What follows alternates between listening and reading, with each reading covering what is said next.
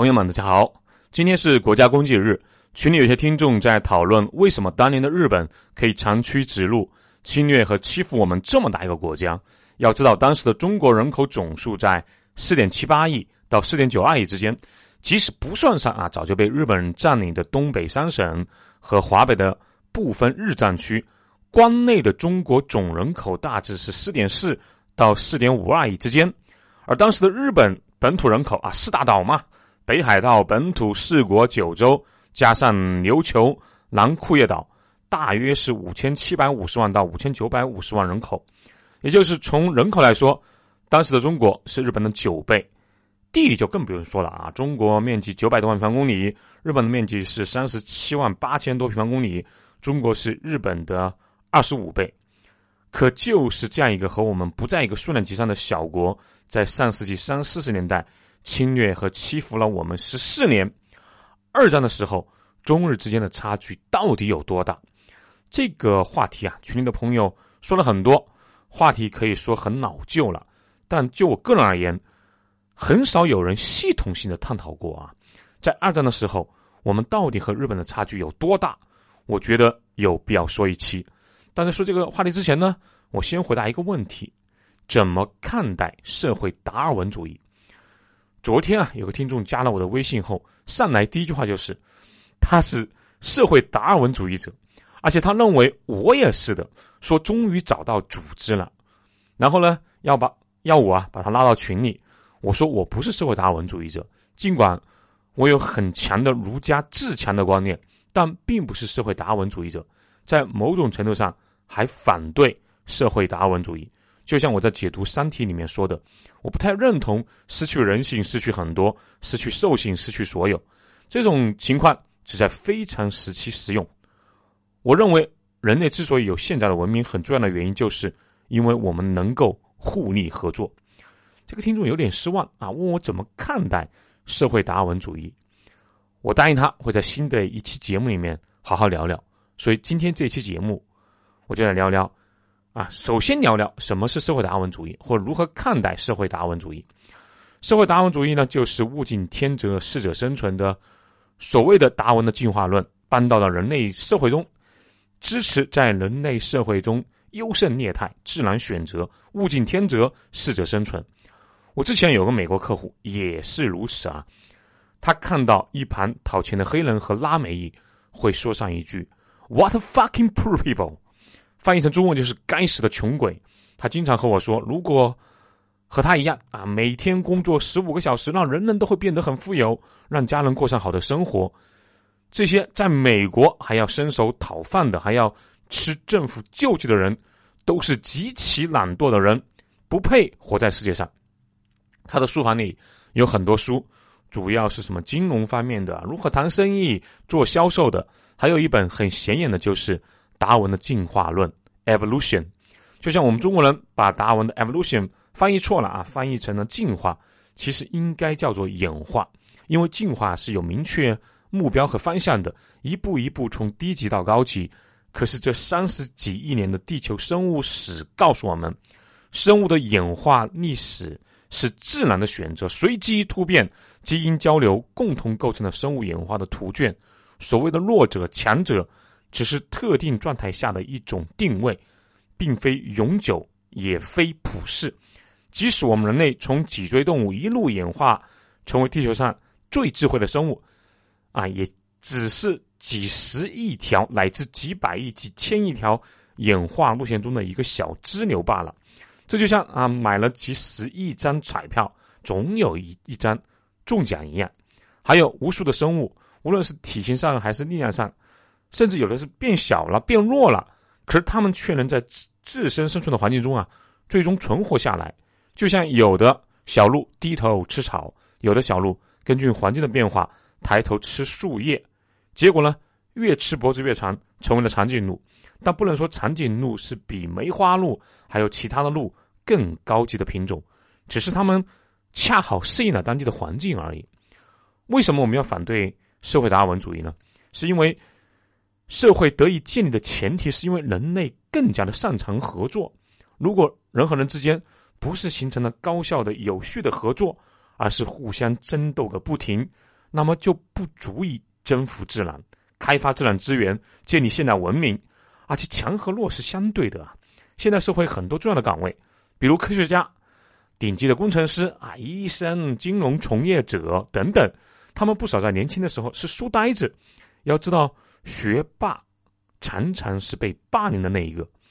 然后这些人对建立人类高度文明那贡献大了去了啊！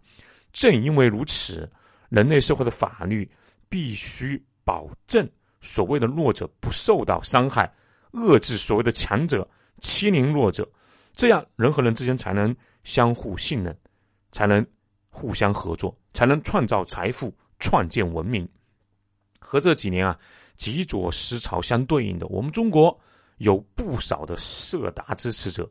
一方面是因为中国的核心思想体系里面啊，自古就有成王败寇的理论，儒家也一一直讲究什么天行健，君子以自强不息。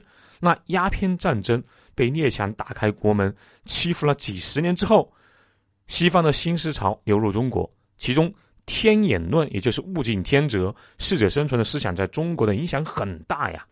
这对当时的积贫积弱啊，差一点沦为。西方殖民地的中国是有好处的，会激发起人们的自强之心。同时，越是被欺负的弱者啊，就越容易相信拳头或者说枪炮就是完全的真理。这也是中国社会达尔文主义思想非常发达的原因。文明的基本原则是秩序和协作。这个我在解读《三体》的那期也说过。人类之所以能够创造出璀璨的文明，在于。以理性创造出了文明状态，用分工协作实现了效率的最大化，用秩序避免了动物世界的弱肉强食。如果完全按社会达尔文主义来啊，就会陷入全然的自然状态。那么，人类千年来用信仰、道德和法律构建的社会秩序就会轰然崩塌。那个时候，没有一个人是安全的，因为没有人会一直是最强者。啊，你很强，现在，但总有人会比你更强，永远会有更强者出现，然后用社会达尔文主义者光明正大的消灭你。我虽然不完全认同啊社达，但我们依然需要不停的让自己变强大。我在节目里面也多次说过，我完全支持我们不停的变强。刚刚也说了，天行健，君子以自强不息嘛。最根本的原因就是我们可以不用。社会达尔文主义者那一套啊，去屠戮和欺辱弱者。可是你不能排除这个地球上依然还有很多相信社达的民族和人，并且用那一套来欺负和侵略我们。做一只仁慈的狮子非常重要。以上就是我关于社会达尔文主义的一个回复。而且剖析自身呐，少年时候的苏盼相信儒家那一套，到了青年时认识到社会的残酷性。很多时候呢，也相信色达，可是人近中年，越来越感觉一味追求强大和竞争的局限性。聊完了社会达尔文主义，来聊聊今天的主题：为什么我们在八十几年前被日本欺负和侵略的这么惨？近半的国土沦丧在日本的铁蹄之下。我们先来看一下啊，二战前世界经济的格局。二战前啊。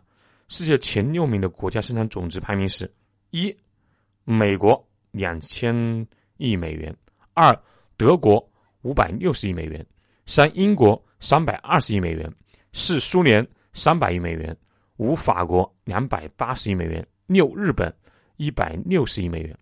二二战前啊，中国的经济还没有纳入国际统计范围，但现在有专家推测，二战前，也就是一九三五年、一九三六年那会儿。中国的 GDP 大致是九十到一百二十亿美元左右，比人口只有我们九分之一的日本还是有相当的差距的。说到这里啊，有的朋友可能会说，推测二战前的中国 GDP 没有什么意义，因为那个时候中国还是一个完全的农业国，洋务运动和一战间隙中部分地区冒出的那一点工业的火星，放在九百多万平方公里的土地上，基本可以。忽略不计。二战前，衡量国力最主要的是干产量这个指标。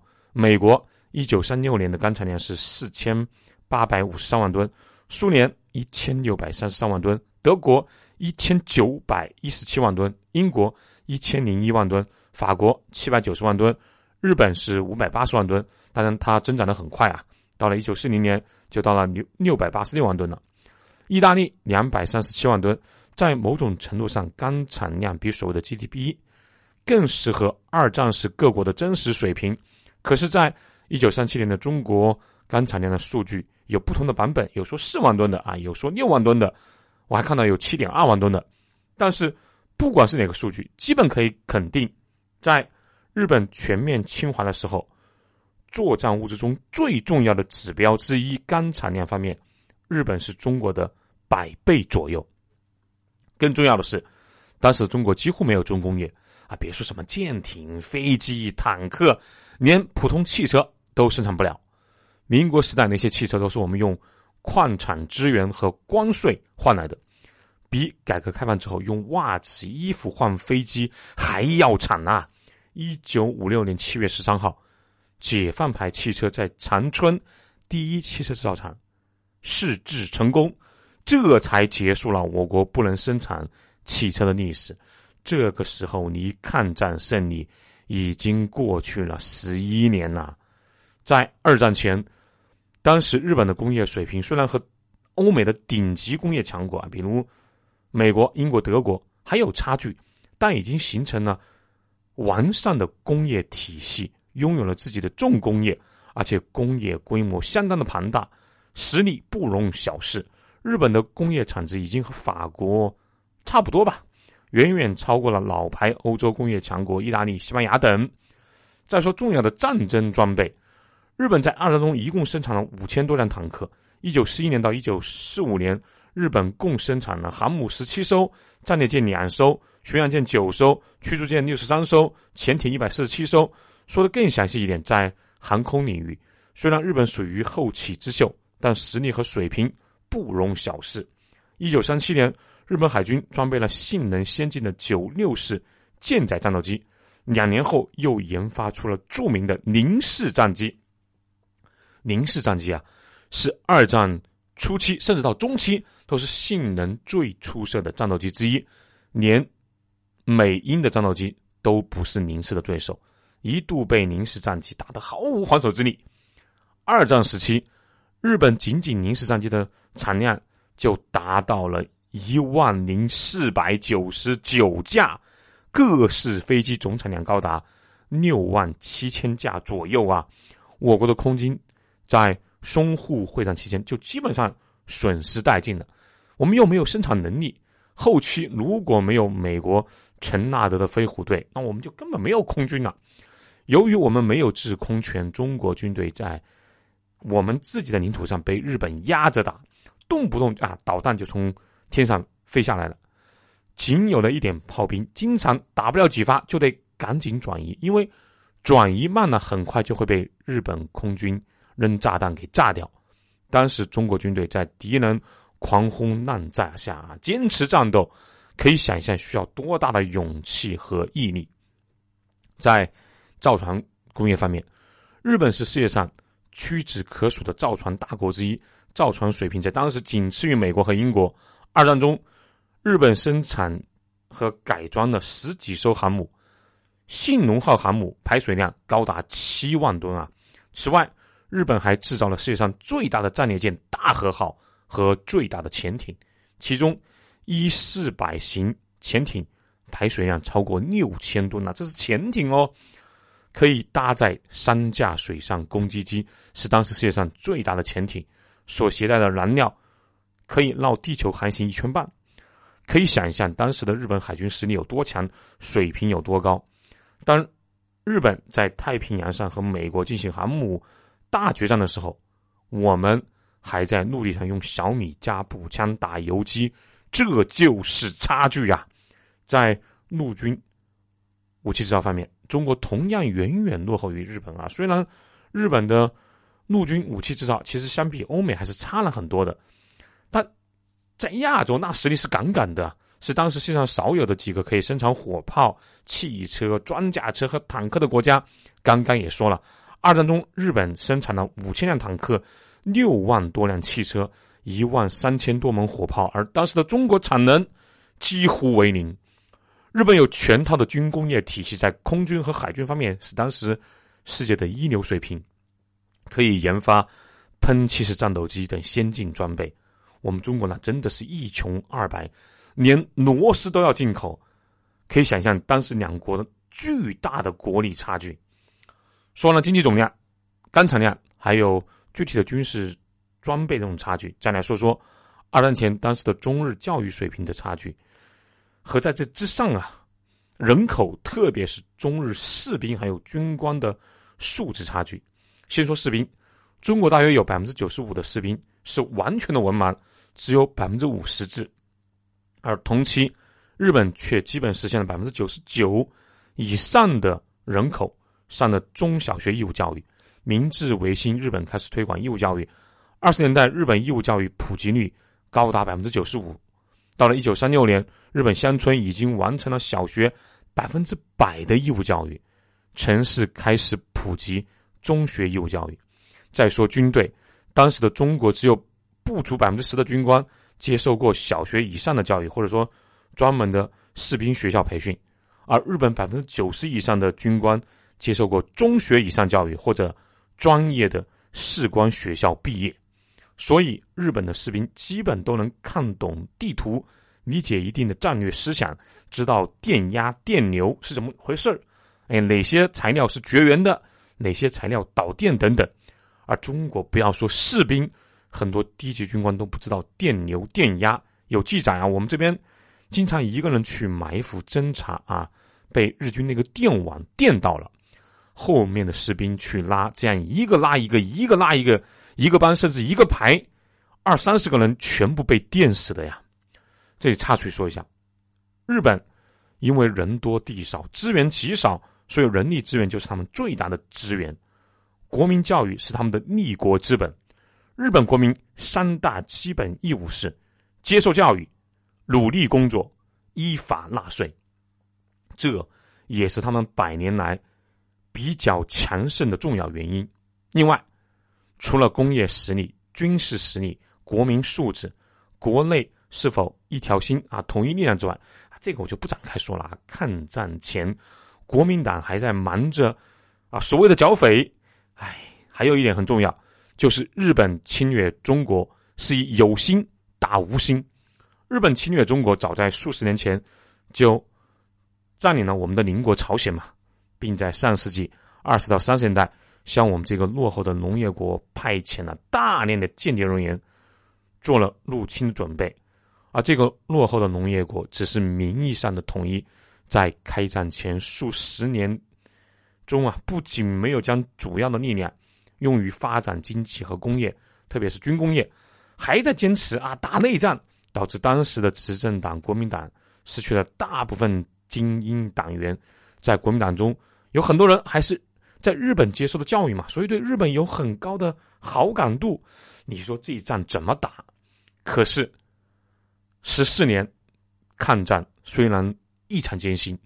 先辈们啊，顶着巨大的国力差距，浴血奋战，终于迎来了中华民族的浴火重生。铭记历史，吾辈自强呐！说的我真的是热血沸腾。好，欢迎关注“苏胖大理看 C” 这个节目，打 call 留言和转发节目。对旅游文化感兴趣的朋友，欢迎加苏胖的微信号：幺八六二幺八九二六零五。下期见喽！